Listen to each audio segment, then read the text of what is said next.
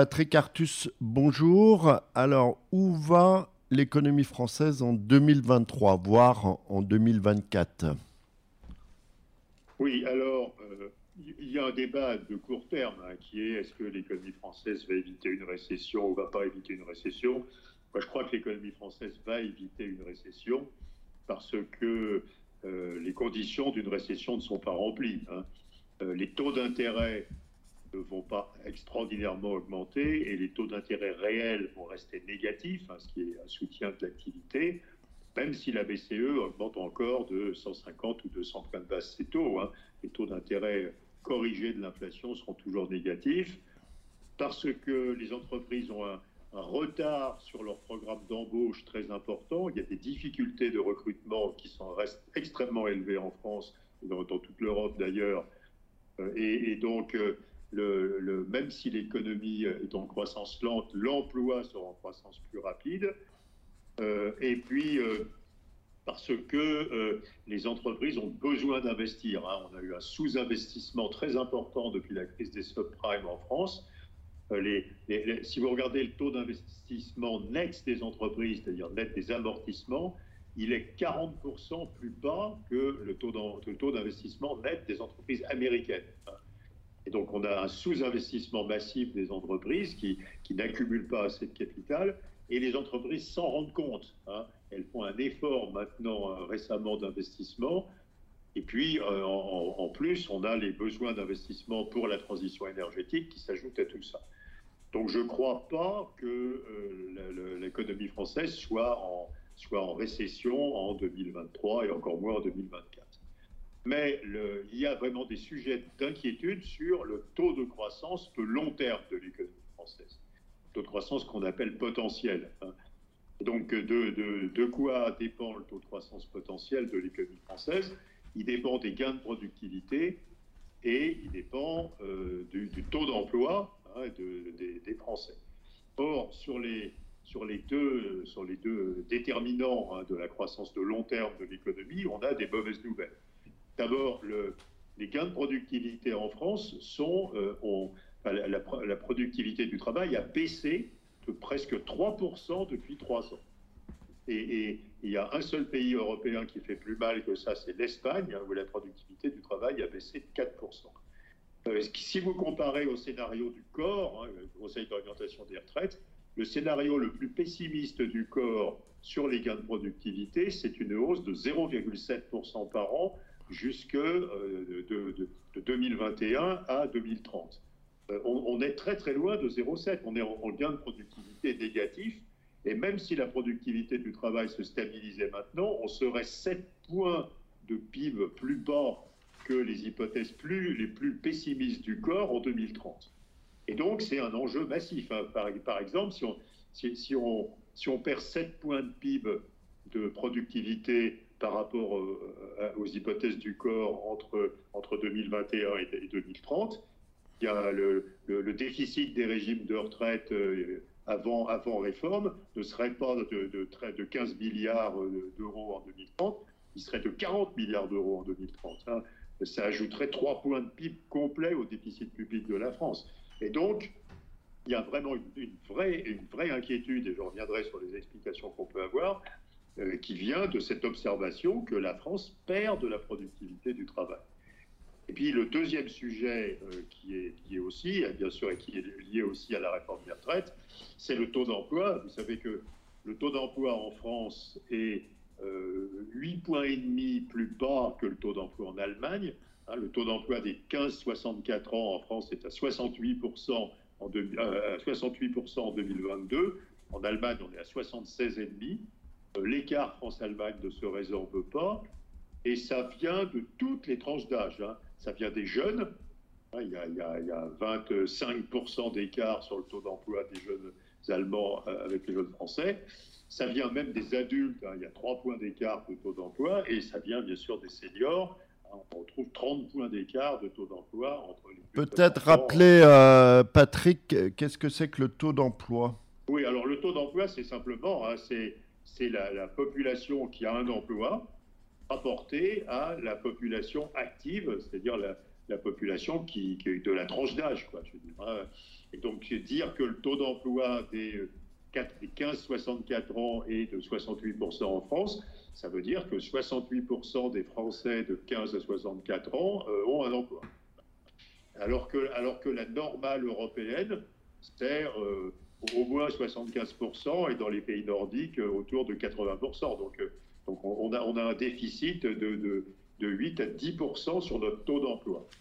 Alors si on mélange les deux, taux d'emploi restant très inférieur à la normale européenne et gains de productivité qui ont disparu, et je, reviendrai, euh, je reviendrai tout à l'heure sur les explications possibles de la disparition des gains de productivité, on est, on est conduit à, faire des hypothèses de croissance potentielle extrêmement faible de l'économie française, de croissance à long terme très faible. S'il n'y a, pas de gains de productivité et si le taux d'emploi n'augmente que modérément, et compte tenu du vieillissement démographique hein, qui commence à, faire baisser la taille des... Pas, pas, vraiment à faire baisser, mais à empêcher, à arrêter l'augmentation de la taille des générations qui sont au travail, quand vous mettez tout ça ensemble, euh, l'hypothèse la plus optimiste qu'on peut obtenir sur la croissance potentielle de la France, c'est 1,5%, euh, et encore c'est assez optimiste. Hein. Donc il faut vraiment réparer euh, les gains de productivité euh, et le taux d'emploi. Il faut, il faut faire monter le potentiel de production de la France avec des gains de productivité plus élevés que, que à nouveau que les, gains de productivité négatifs qu'on observe depuis 2019. Et pas, ça n'a pas commencé avec la crise de, la Covid. Hein. C'est durant l'année 2019 que la productivité se met à décroître en France. Et puis, il faut, il faut, il faut aller vers un taux d'emploi euh, euh, honorable et, similaire, similaire à ce, au taux d'emploi qu'on observe dans les pays comparables. Alors, euh, juste un mot, les gains de productivité, alors on ne sait pas exactement ce qui s'est passé. il y a une, hypothèse. Alors, la seule chose qu'on sait, c'est que la productivité se met, à décroître en France en même temps que la durée du travail par salarié la baisse de la durée du travail par salarié explique le tiers de la recul des gains de productivité. ça, explique un, point de, baisse de la productivité sur trois ans, sur trois points qu'il faut expliquer. Les deux autres points, euh, il y a des hypothèses. Il y a l'hypothèse que, les entreprises ont pris beaucoup de retard sur leur programme d'embauche et donc qu'elles corrigent aussi aujourd'hui ce retard, donc elles, embauchent beaucoup. Et puis l'hypothèse, euh, les deux hypothèses sont sans doute vraies. L'hypothèse que les Français ont perdu le goût pour le travail euh, pendant la crise de la Covid et, ont, accru leur goût pour les loisirs, pour le travail associatif, enfin, des choses tout à fait honorables, mais qui se font au détriment de, la productivité du travail. Euh, seul le temps nous dira euh, laquelle de ces hypothèses est correcte, laquelle est domine, mais, pour l'instant, on est, très très loin à nouveau des hypothèses de, gains de productivité, même dans le scénario le plus pessimiste du corps. Et donc c'est très inquiétant pour l'équilibre des finances publiques.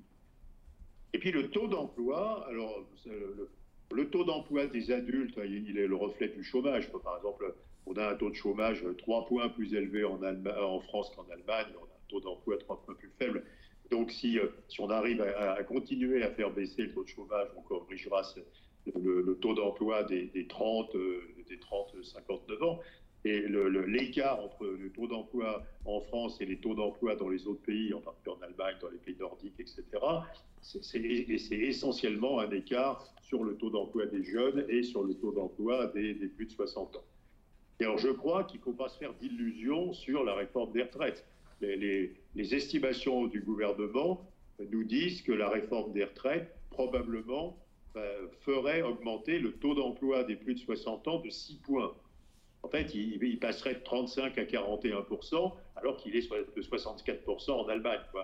Et donc, c'est pas le sujet. Hein, bien entendu, ça va dans la bonne direction, mais, c'est, extraordinairement insuffisant pour normaliser euh, le potentiel de production de la France. Et donc, il faut vraiment travailler sur l'employabilité à la fois des plus de 60 ans et à la fois des jeunes. On a, euh, on a un taux de chômage des jeunes qui est à 18,5%. Enfin, je veux dire, c'est et, donc, c'est total. il, est, de 5,5% en Allemagne. Donc, euh, donc on, a, vraiment une, énorme double anomalie. C'est que les, seniors sont expulsés du marché du travail et que les jeunes n'arrivent pas à rentrer dans le marché du travail. Et ça, c'est réformer les retraites n'y fera rien. Et donc, il faut vraiment faire des politiques pour euh, développer l'employabilité et des jeunes et des seniors en faisant de la formation professionnelle, en, rénovant le système éducatif euh, dans les lycées professionnels, dans les lycées techniques, enfin voilà. Et donc, euh, et donc ce n'est pas un problème d'âge de la retraite, c'est essentiellement un problème d'organisation de, l'enseignement et d'organisation de la formation professionnelle qu'il faut corriger. Évidemment, on peut critiquer le gouvernement pour avoir choisi la solution de facilité. Hein, dans le projet de réforme des retraites, il n'y a, pas grand-chose sur, euh, sur, sur, le, d'opérationnel hein, sur l'emploi des jeunes et sur l'emploi des seniors. À nouveau, si, si vous corrigiez uniquement le taux d'emploi des jeunes, hein, euh, et, si, s'il arrivait au niveau allemand, vous, vous, gagnez 3 points de taux d'emploi global, et les 3 points de taux d'emploi global, c'est trois fois l'effet estimé de la, de la totalité de la, de la, réforme des retraites sur les 8 ans. Donc évidemment, il y a des instruments qu'il faut utiliser pour euh, débloquer la croissance potentielle. Donc je finis là. Euh, on, peut se féliciter de ce que la France ne, probablement ne, tombera pas en récession, mais on peut vraiment s'inquiéter du, déficit euh, qui est persistant, et à la fois de productivité et de taux d'emploi, on a perdu 3 points de productivité par rapport à l'Allemagne dans les trois dernières années, c'est beaucoup, et on a un déficit de taux d'emploi qui n'a pas du tout, si c'est pas du tout corrigé par rapport à, 2007-2008 par rapport à l'Allemagne. Juste euh, un, point pour illustrer, si, nous avions le taux d'emploi de l'Allemagne, euh, nous aurions donc un taux d'emploi global de la population de, j'arrondis, de 8% plus élevé, de 8 points plus élevé, donc on aurait 12% d'emplois en plus. Hein, ah, c'est le taux d'emploi est 68%. Donc euh, un point de taux d'emploi, ça fait 1,4% de, de hausse de l'emploi. On aurait 12% d'emplois en plus. Et donc on, serait euh, radicalement au plein emploi. Donc, euh, et donc on aurait 6 points de recettes fiscales en plus ce qui euh, amènerait cette année, par exemple, au lieu d'avoir un déficit public de 1 point de PIB, un excédent de, 5 points de PIB, pardon, un excédent budgétaire de 1 point de PIB. Donc ça, serait totalement différent. L'État aurait des marges de manœuvre pour, pour investir dans tous les domaines, pour faire des dépenses publiques supplémentaires là où c'est nécessaire. enfin, ça serait, on réduirait la pauvreté, on réduirait les inégalités. Ça serait extraordinaire d'avoir le taux d'emploi des Allemands mais malheureusement, ça ne s'improvise pas. Hein. C'est un effort continuel pour améliorer la, qualité de la formation, la formation initiale, la formation continue et, et l'employabilité. Et, cet effort, euh, on peut douter qu'il soit vraiment fait euh, très, très opérationnellement aujourd'hui. Ok, merci beaucoup. Est-ce qu'il y avait des questions, Gaël Non, mais là, du coup, euh, en gros, euh, est-ce que cette réforme des retraites aurait dû euh, inclure des... Est-ce que, en dehors de la question des compétences qui relèvent en partie de l'État, est-ce qu'elle aurait dû inclure des obligations pour les entreprises en termes d'emploi, et notamment d'emploi des seniors? Oui, je, crois, parce que les entreprises n'emploient pas naturellement des seniors. Euh, on, sait que la formation professionnelle est réservée aux, plus de, moins de 50 ans ou plus de 55 ans. Et un salarié dans une entreprise qui atteint 55 ans, on ne considère pas qu'il a un besoin de formation.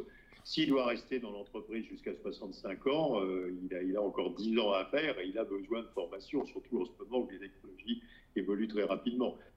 Je crois qu'on pourrait, euh, procéder en deux temps un, premier temps qui serait uniquement euh, descriptif de la situation. Donc, on fait, en gros, le, programme du gouvernement, c'est de faire du name, and shame hein, sur les entreprises qui ne euh, respectent pas leurs engagements en termes d'emploi des seniors. Lorsque, de la même manière qu'on a du, du, name and shame pour euh, l'égalité salariale homme-femme. Dans un deuxième temps, si ça ne marche pas, je crois qu'il faudrait prendre des mesures contraignantes pour empêcher les entreprises de se débarrasser de leurs salariés euh, quand ils arrivent à 55 ans. Aussi, on pourrait penser à des mesures incitatives. Il y a, plein d'économistes qui, parlent d'un bonus-malus pour les plus de 55 ans ou les plus de 60 ans, hein, qui allégerait les cotisations sociales des plus de 60 ans. Et en compensation qui augmenterait un peu les cotisations sociales des, plus jeunes. Enfin, on, aurait pu penser à quand même plein de dispositifs pas très difficiles à mettre en œuvre et qui, qui amélioreraient le pronostic sur l'effet sur l'effet de cette réforme sur le taux d'emploi.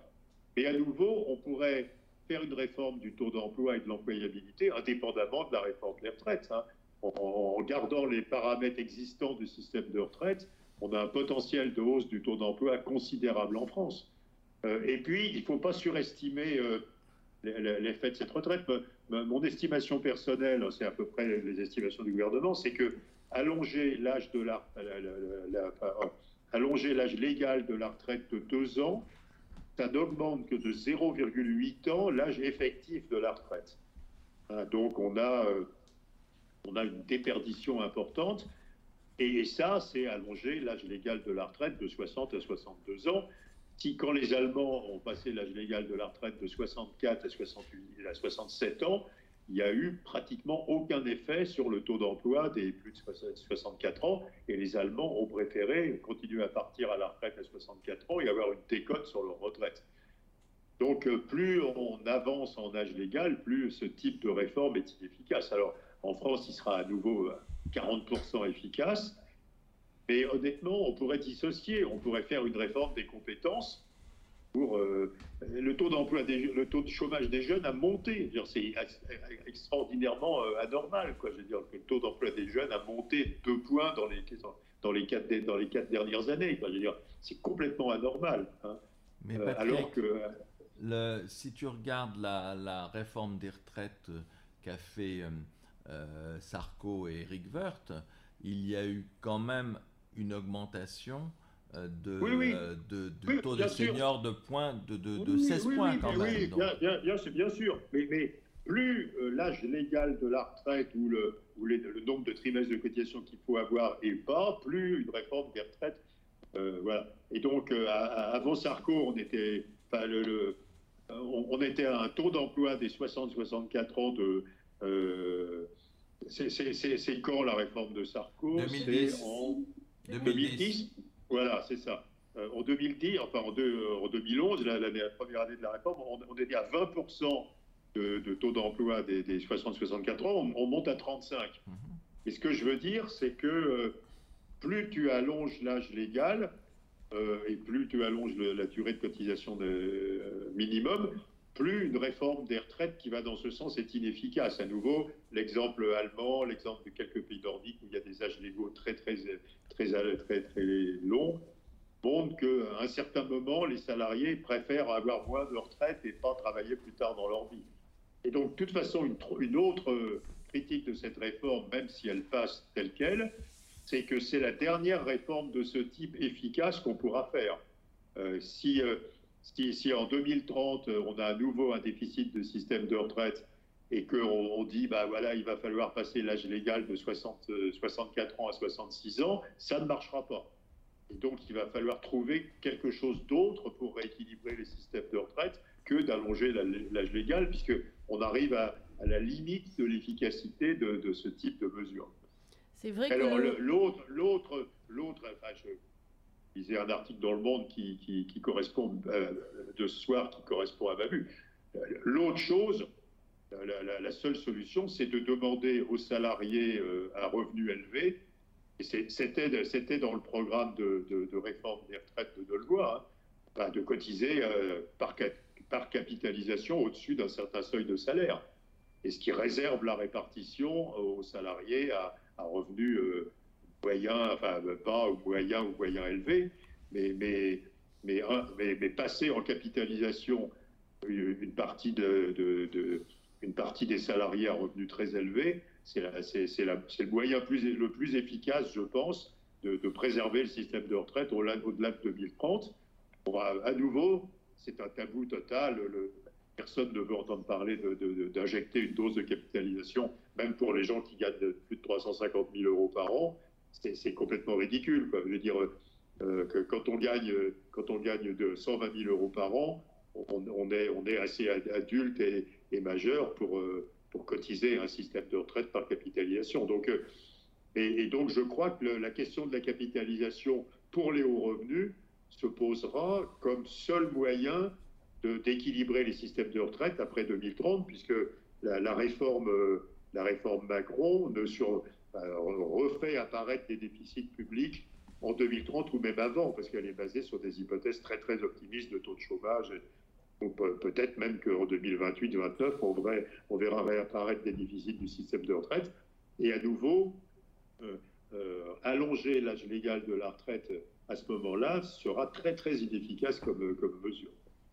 Effectivement, le concepteur euh, du, système de retraite suédois par points, il a donné mmh. un interview pour dire aux Français ne, ne, ne faites pas ce type de réforme. En fait, les gens n'ont pas bien compris. Ils sont partis beaucoup trop tôt et maintenant ils ont des retraites beaucoup trop faibles. Et les gens, n'ont, il n'y a pas eu assez d'efforts, ils n'ont pas très bien compris la notion et en fait, ils veulent pas partir beaucoup plus tard et donc ils, deviennent oui, Oui, oui. Et, en Allemagne, c'était institutionnalisé. Hein. Quand, quand, quand, Merkel avait passé euh, progressivement l'âge légal de 64 à 67 ans, elle avait mis euh, au point un système de décote parce qu'elle savait que les Allemands ne voudraient pas travailler 67 ans. Donc il y a beaucoup d'Allemands qui partent avec une décote quoi, sur leur retraite. Hein. Alors, il, y a un barème de décote qui, qui, est utilisé en Allemagne.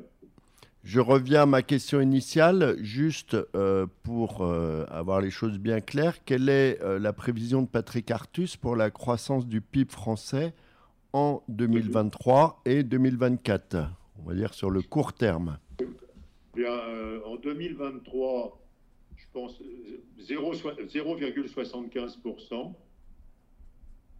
Et en 2024, 1,3%. Eh bien voilà, merci beaucoup Patrick. Est-ce que c'est mieux ça que la zone euro? Euh, C'est... Ah, si on regarde les pays de la zone euro, non, c'est à peu près à la moyenne de la zone euro. Hein.